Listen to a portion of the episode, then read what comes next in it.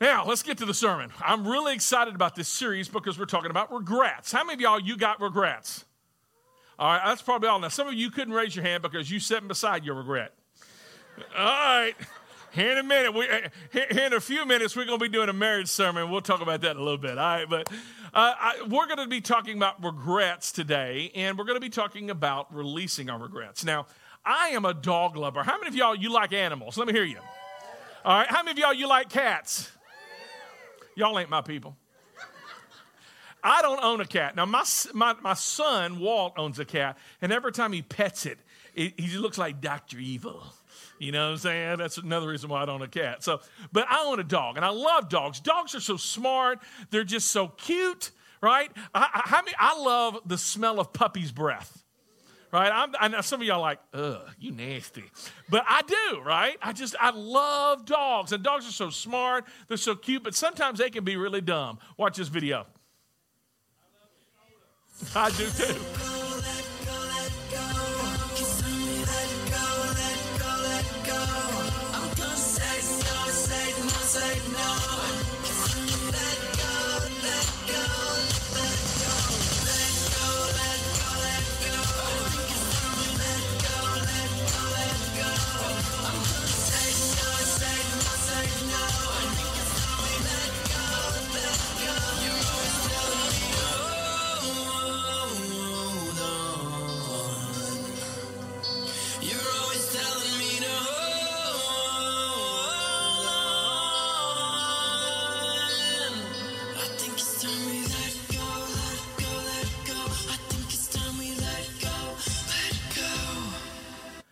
Joker's going to get that through there, isn't he? That's, I'll tell you, a little bit of perseverance, right? Well, here's what's so cool about that is we can laugh about that and we're like, that dog's never going to get through there with that big old honking stick. But honestly, today, we're going to learn that most of us are like that dog. That when we hold on to our regrets, we can't move forward and they get us stuck. So if you're here today, if this is your first time here at onechurch.tv, or maybe this is your first time in a long time, we just want to let you know you're in good company because all of us, we have regrets. All of us, we had some jacked upness in our life. And my encouragement to you as we look at our big idea today is we got to let it go. Here's our big idea grudge holding keeps us what? Stuck. Forgiving gets us what? Unstuck. That just like that dog in that, in that stick in its mouth. By the way, I'm not going to put this stick in my mouth. Some of y'all going, do it, Pastor. Not going to do it, right? It keeps us from getting stuck, keeps us from moving forward. Just like that dog, grudge holding keeps us stuck. But forgiving gets us unstuck like a ninja. All right. Now, we, we've been looking over the past couple of weeks that there are different types of regret. We have regrets of action. That's where we've done something dumb, right? How many of y'all used to be a teenager and you've done something dumb? That's all of us, right? I mean, we do. And so we slap our foreheads, I can't believe I did that. Then we have regrets of inaction, which we wish we should have done something, but we didn't right? We've had that regret. And probably the most painful regret of them all is the regret of reaction. And that's when somebody has done something painful to us or against us. And let me tell you what that's going to put you in is if you're not careful, it puts you into something called the sorry cycle. And what the sorry cycle simply is, is where you have regret, which leads you to make bad decisions and have longing to wish you can change it, which leads to more regret. And psychologists call this rumination. We call it here in the South like a cow chewing its cud. Exactly right. And honestly, many of us, that's exactly what we do. We have our, our past sins, our past worries, our past regrets. It's like we regurgitate that, we chew on it a little bit more, and then we put it back down. And it's nasty, and it keeps on getting us sick. But let me tell you, as we've been looking at the past couple of weeks, regrets don't have to be a dead end. Regrets don't are never the finish line. Regrets are the starting line. Let me tell you, if you're not dead, then God's not done.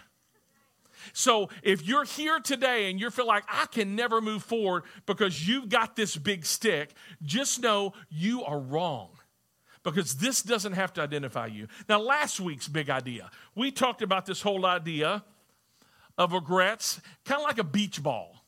And last week, I had this beach ball, and it's like submerging that beach ball underwater. Have y'all ever submerged like a ball underwater? What's going to happen to it? It's going to pop up, it's going to splash. And many times when we try to hide our regrets, what happens is they pop up and we can't hide them. Our big idea last week is regrets kept secret controls us. So our job is to expose it not to bury it. We looked last week that our regrets may be hidden, but they're still there. It's not dead, it's just buried alive. And anything buried alive fights to come back to life. And we learned last week that God won't heal what you choose to hide. And what many times we have a tendency to do that just like a bad misspelled tattoo, we try to cover that up but honestly, that's when we, we keep in that sorry cycle. So last week, I encouraged all of us that we need to, to, to not hide that regret, that we need to recognize that regret. And we looked at a guy in the Bible named David. Now, David, you may remember from David and Goliath, uh, God called him a man after his own heart. Uh, he was a king of Israel, but he royally messed up. He did. Because he's strolling out on the balcony of his house one day and he sees this beautiful woman named Bathsheba. She is taking a bath. And there, David's like, good, googa, mugga, right? And he says, I need to put on some Barry White and I need to figure out who this girl is. And that's exactly what he does. And he sends some of his um, uh, folks to go get her and find out, oh, yeah, by the way, she's married, but that doesn't matter to David. And he chooses to sleep with Bathsheba, and she gets pregnant. Uh oh. And at that moment, David has a choice. Am I going to expose my regret or am I going to push it down under? And he chose to hide it, to push it down under. So he gets Uriah, who's one of his most fiercest battle warriors. He brings him home and says, Hey, why don't you go and hang out with your wife some? Because maybe if you do, you know, you can play some Barry White and everybody will think that that's your baby. But Uriah had more integrity and character than David did. It says, I'm not going to go home and hang out my wife when all of my men are dying in the battlefield. So now David, he has another choice. Am I going to expose it? Or I'm going to bury it. And he chooses to bury it. So he sends Uriah back with a letter Hey, give this to your commanding officer. Uriah doesn't open it. And when Uriah gives the letter, his commanding officer reads it, says, I want you to put Uriah in the fiercest battle and then pull back so that he may be killed. And now David is not only an adulterer, he's a what? Murderer. You see, that's what happens when we try to cover up our regrets. We just make more regret. It's that sorry cycle until eventually Nathan the prophet comes and, and basically looks at David and says, You have messed up. And again, David had the choice. Is he going to put that beach ball back under? Because if he had Uriah killed, he could have Nathan killed. And he finally says this. He says this in 2 Samuel 12 13. Then David confessed to Nathan, I have sinned against who? The Lord. He takes the first step towards starting over. He recognizes his regret. And some of you, that's what you did last week. Some of you, you texted in confess and you started that confession process. And I'm telling you, that's a great first step, but if you just leave it right there, you're never going to start over. Because the next step in this process is you have to release your regret.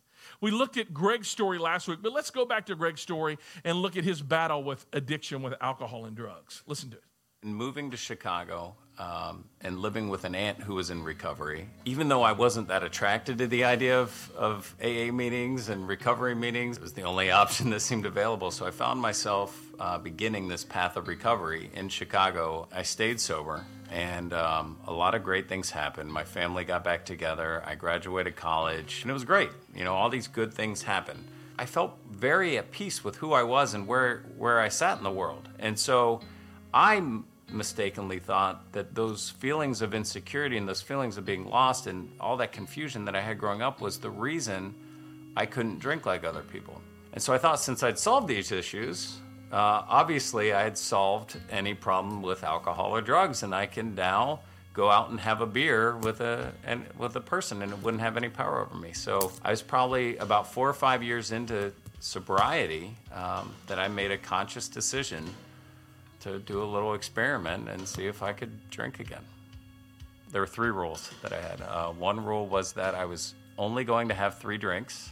I decided that I didn't want to go home with a stranger that night. Um, so that was rule number two. Rule number three was that I wanted to make it to work the next morning. So three drinks, no going home with strangers, and waking up and going to work the next day. And so what happened was I have no idea how many drinks I had. Um, I don't have any idea what her name was, and um, and I did not make it to work the next day. So I'm drinking all the time, um, but I'm not really ever hitting a bottom because I have. I mean, frankly, because I I have all this stuff. I have all this money. I don't know how long that would have continued on um, had I not been tricked into trying cocaine one evening. And by tricked, I mean I was drunk and someone laid out a pile of cocaine and I did a big Stevie Nicks rail and instantly I knew this was going to be a problem. And the thing about cocaine and, uh, and later on crack is that it will instantly, no matter how much you have, it will take it away. And I'm kind of feeling at a loss of not knowing what to do.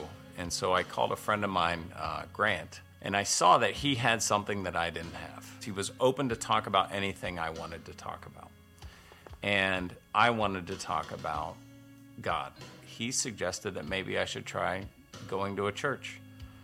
And so I was out in a treatment center in Oregon, and they would, you know, bus bus us to church on Sunday mornings. And so I decided to go with them one day. And I hadn't been in a church for a very long time. And they began talking to me and making me feel welcome and inviting me to small groups. And I explained that I, I'm not going to live here, that I'm, you know, going back home to Chicago. And um, the couple that I was talking to said, Oh, that's great. We have a daughter that lives in Naperville. Um, you should probably talk to her. She happens to be visiting this weekend. Turns out she goes to the very church that I was thinking about going to check out, and she invited me to um, to come. And I, to this day, I have no idea who she was or who they were. Um, none. I, I don't recall. But that began me coming back to church and, and finding my way back to God. Not only am I not drinking and doing drugs, but I've now found my way back to God. I'm attending church. Um, my career is great, it's never been better. Uh, I'm serving with this high school students, and, uh, and I end up meeting a girl there who's today my wife. Uh, so, frankly, I'm, I'm on top of the world. I mean, things couldn't get much better than, than they were going. And so I forget to pay attention to the fact that even though everything's good, there's still certain things I shouldn't do in life. And suddenly I find myself thinking, uh, as we're out to dinner one night, um, that maybe it's a good idea if I order a glass of wine with dinner. Honestly, that was the beginning of a very, very long and ugly, painful cycle in my life. That glass of wine quickly became cocaine and that quickly became uh, heroin. I found myself at a place that I just never thought I would ever get to, and that's alone and homeless and hurting everyone that ever comes into contact with me because they try to help, and I just, I just break their heart again and again. You see, Greg, as we learned last week, he recognized his regret, but that's not enough you have to release it. You have to let go of the stick. And some of you are here today and you feel like you can't move forward. You can't move forward in your marriage because of mistakes that you made or mistakes your spouse have made. You can't move forward in your finances. You can't move forward in whatever area of your life because, just like those dogs, you are carrying those regrets and you're stuck. And today, we want to be able to help you release your regrets. Can you say that with me? Release your regrets. You got to let it go. Now, you need to know this about me. I think we need to sometimes do some troubleshooting stuff. I am not a handy person, right? I shared this first service. We have not had heat in our house for the past two and a half weeks upstairs. It's been really fun. Um, good things. Good thing it's January, right? Anyway, uh, we got, uh, we contacted a, a local place uh, here in town about four or five years ago, and we put in brand new AC units. And uh, I so want to tell you their names, but I'm not. Um, so follow me on Yelp. Anyway, but uh, but so we've got these things brand new, and it's already down. They said for the bargain price of two thousand dollars that they will come in and they will repair something that's about four years, five years old. And I'm like, I'm sure you will. Now, here's the whole point I have YouTubed it, right? How many of y'all, you've ever YouTubed a problem? I'm telling you, YouTube makes me look smart. Just letting you know. And uh, but here's my problem. I got three types of tools. I got a hammer, I got a screwdriver, and needle nose pliers. I'm not a handy person. And by the way, this is not a plea as your pastor to buy me tools. Because if you buy me a chainsaw, you're going to have to visit me in the hospital. Just telling you. I am not, I'm not asking for power tools here. But my point is, I'm just not that handy. So, me going sometimes to YouTube and troubleshooting the problem, sometimes it helps, but sometimes it doesn't because if you don't have the right tool to troubleshoot it, you can't really fix the problem. So, what I want to do is I want to troubleshoot your regrets today. Right? I want to troubleshoot your regrets because regret is just simply a signal that something is busted in your life. So if you have some regrets today, I'm so glad you're here. Let's do some troubleshooting. The first one is simply this Do you regret hurting someone else? Do you regret hurting someone else? Sometimes our regret can seem harshest when they involve other people, don't they? And sometimes some of the meanest, most nastiest people we know are the people we look at in our mirrors, isn't it? Man, I tell you, sometimes when I don't have enough sleep or I'm kind of running on fumes, my sarcastic remarks can just be too cutting. And I'm like, Chris, why did you say that? Sometimes, if you regret hurting somebody else, the fix for that is you need to ask forgiveness from the other person. Now, that sounds simple, believe me, it's not. Because how many of y'all, you've talked yourself out of having that conversation? I know I have. And many, many times the reason we talk ourselves out of having that conversation is pride. Because in order to ask forgiveness of somebody, we have to admit that we were wrong, and then we need to say the words, Will you forgive me? Let me tell you, if you've done something wrong, that's what you need to do. Don't pull one of these, oh, by the way, if you took that the wrong way, then just forgive me. That's not. That's not asking forgiveness. That's still saying you took it wrong, right? Here's how you ask for forgiveness. I was wrong. Say that with me. I was wrong. Please forgive me. And yes, I do forgive you. I just, all right. See, that's what we need to do. I was wrong. Please forgive me. All right. Um, I, how this happened in my life about three, four weeks ago, I was at my son's uh, Christmas concert. And I saw a person across the room that I love dearly, all right? And I went behind him and, uh, and I said something. I was talking. I was trying to make a laugh, and I said something that was kind of inappropriate. And I'm like, oh, I shouldn't have said that. And the reason why I knew I shouldn't have said that is because my wife kicked me, right? It's like, you, what, what were you thinking? And I was like, I was trying to be funny, right? And I said something just absolutely idiotic. And I had to be able to swallow my pride, and later, I had to be able to say, I was wrong. Will you forgive me? Honestly, we need to do that more often. Listen to what Romans 12 18 says. If it is possible, as far as it depends upon who, you live at peace with everyone. You see, we can't control how the other person's going to respond to us, but we can control how we approach that person. And let me tell you, if you're in a conflict, by the way, it takes two to tango. Do y'all know that? It takes two to tango. And if you're in a conflict, even if they're 98% wrong, that means that you are 2% wrong. And here's the thing you take 100% responsibility for your 2%. I was talking to my wife yesterday about a conflict I had with an individual 16 years ago. I kid you not, back in 2005. So and I said, you know, I wished I hadn't said that. And I, I've asked her forgiveness. I've tried making it right, but sometimes it's just like, man, I wish I hadn't said that. As far as it depends upon you, live at peace with everyone. Ask forgiveness from that person, then let it go. Release it. A second thing, uh, question number two Do you regret committing a sin? You know, sin isn't a very popular word these days, is it? In fact, aren't you glad you came to one church today? I'm talking about sin. I'm talking about regret. Next thing I'm going to be talking about the bacon is bad for you. By the way, I'm never going to preach that, right? Take that Lipitor. All right, just letting you know. So love me some bacon. So, but here's the thing: sin isn't a very popular word, but here's a way that I like describing what sin is. Sin breaks relationship with others and it snuffs the life out of us. Let me dissect that a little bit. Sin breaks relationship not only with our Heavenly Father, but with one another. And it snuffs the life out of us. You know, there's not one sin that leads to life, not one. All of them lead to death. Romans 6:23 says, "For the result of sin is death." Exactly right.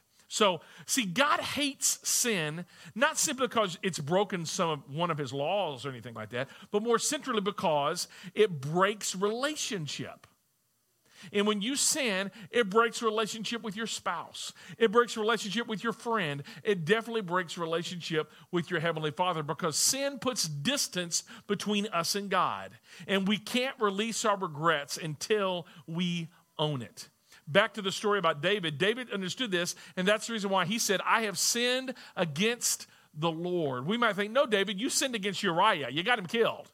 You sinned against Bathsheba. You got her pregnant. And all of those are true, but he really sinned also against God. He had that big picture perspective. So if that's you today, then the, the troubleshooting God for this is you need to ask forgiveness. You need to ask God for forgiveness. And maybe praying is not something you're used to doing. That's okay. Let me kind of show you a passage in the Bible that you can say that's it's, it's a prayer.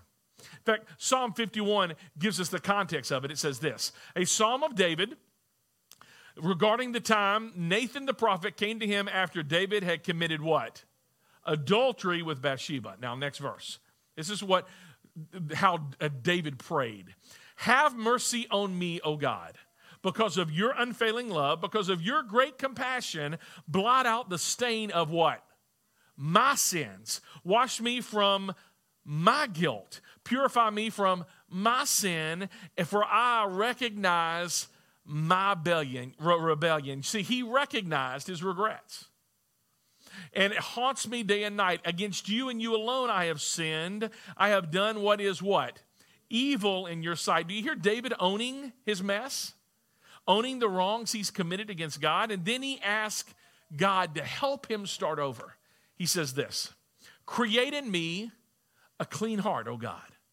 Renew a loyal spirit within me. Do not cast me from your presence, and don't take your Holy Spirit away from me.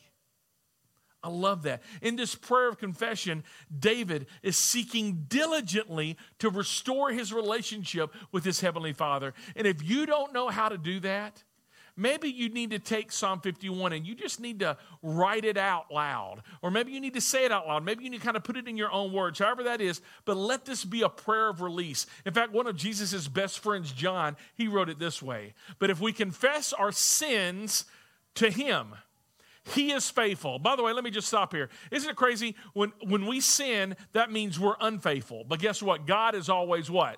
Faithful. If we confess our sins to Him, He is faithful to just to forgive us of our sins and to cleanse us from all wickedness. You see, when we confess our sin, God will forgive you. The sin is gone.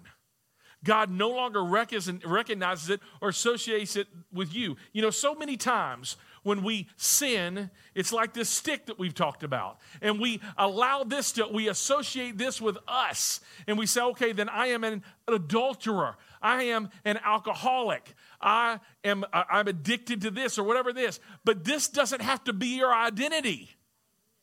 Your identity is found in Jesus Christ. And if you confess your sins to Him, He is faithful. He is faithful. I love that. Question three Do you regret making a mistake? You know, sometimes we just make mistakes. Some of y'all, you made a mistake. Some of, some of y'all, y'all made a mistake this morning, right? Some of y'all, you're, you're wearing plaid uh, with stripes. I don't know a lot about a lot of things, but that's a mistake. Just saying. Here's the thing. We all make mistakes. It doesn't, it's not a sin, it's a mistake. If you make a mistake, then maybe what you need to do is you just need to forgive yourself. You need to forgive yourself. You need to stop playing the story over and over and over and over again in your head and stop dwelling on if only, if I'd only done that or if I hadn't done that. It was a mistake. Mistakes happen. Move on. Forgive yourself. The final one is simply this Do you regret being hurt by someone else? This is a biggie. This is a big one. for some of you, this has defined your life because an adult hurt you when you were a child. Somebody did something to you, betrayed you. They gossiped behind your back. They let you down. It may have been a, it may have been a church leader, it may have been a parent. Whatever that looks like. What, how, how, do you, how do you deal with that? These are the most difficult. These are the most difficult.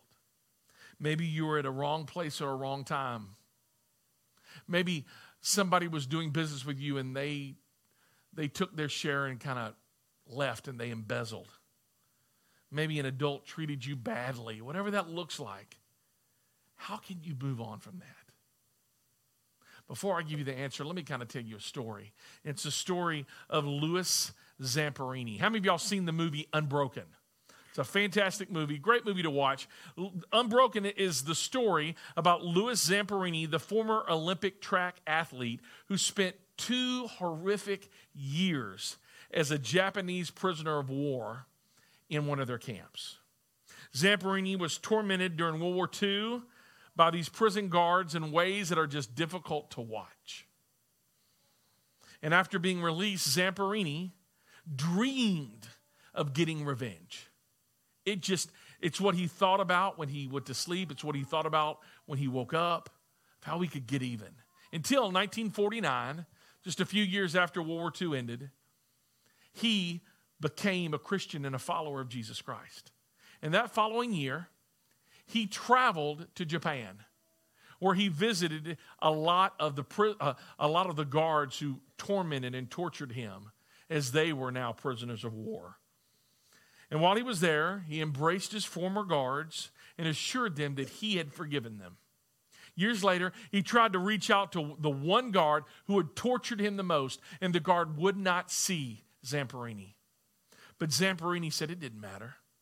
The forgiveness in his heart had long since set him free from the prison of his hate.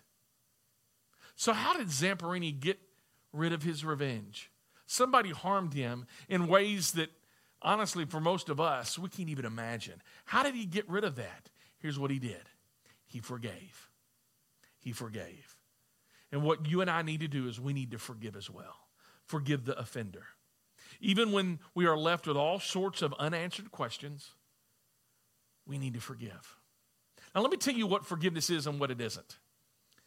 Forgiving doesn't mean you excuse it because it's wrong. It was horrific. It doesn't mean it was okay that they did that to you. It wasn't. It's not to overlook it. It's definitely not to forget. Anybody that says, you know what, I'll forgive you when I forget, you're never going to forgive them because you can't forget it.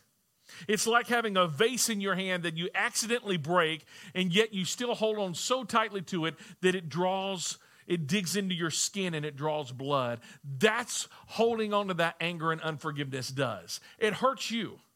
Ephesians 4, the Apostle Paul writes this Be kind and compassionate to one another. Look at this. What does it say?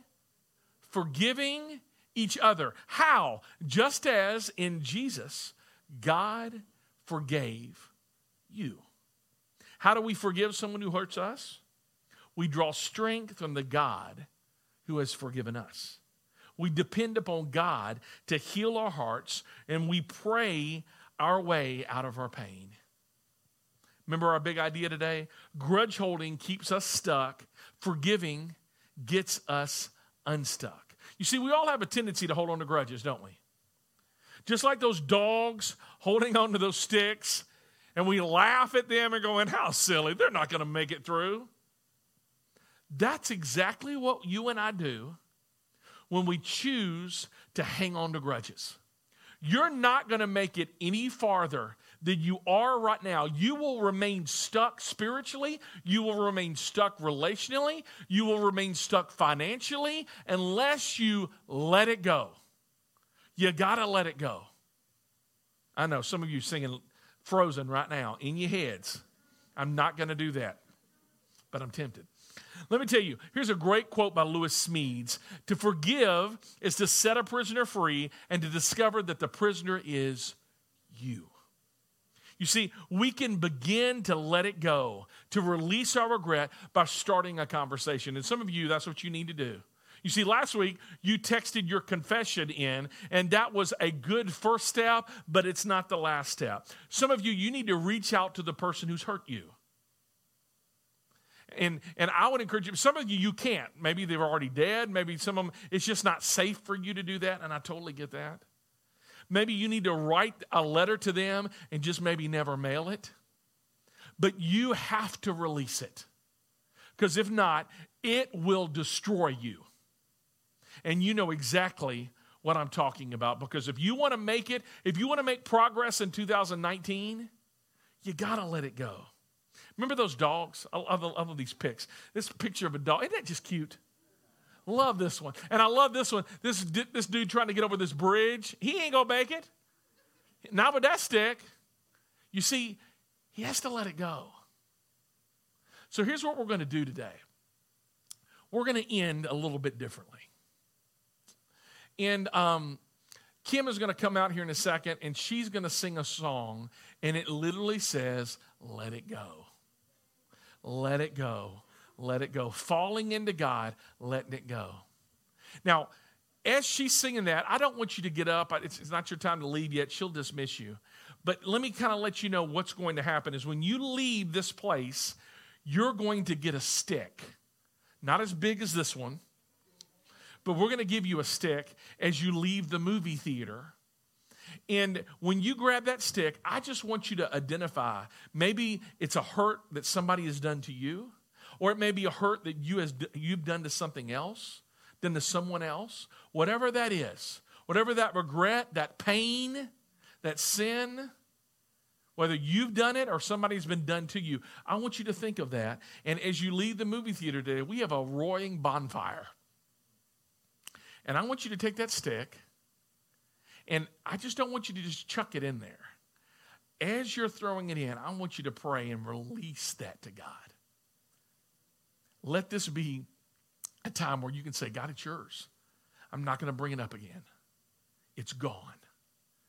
I love how Psalms says this as far as the east is from the west, is how far God removes our sin from us when we give it to Him. So as Kim comes out and sings, I just want you to think of your regret, of your pain, of your sin. I just want you to dwell on that. Pray to God. And as you throw it in that fire, I just want you to pray in your heart create in me a clean heart, oh God. Say it with me create in me a clean heart, oh God, as you release it. Let's pray. God, we love you. I thank you so much, God, that we can be able to come and we can just thank you for everything that you're doing in us and with us and to us, God. And God, I pray for many of the people in here who are just struggling to be able to move forward in 2019 because, Lord, we are just letting our regrets define us. We're letting this sin in our life just take hold of us. And God, I pray that today we would release it, we would give it to you. For it's in Jesus' name that we pray.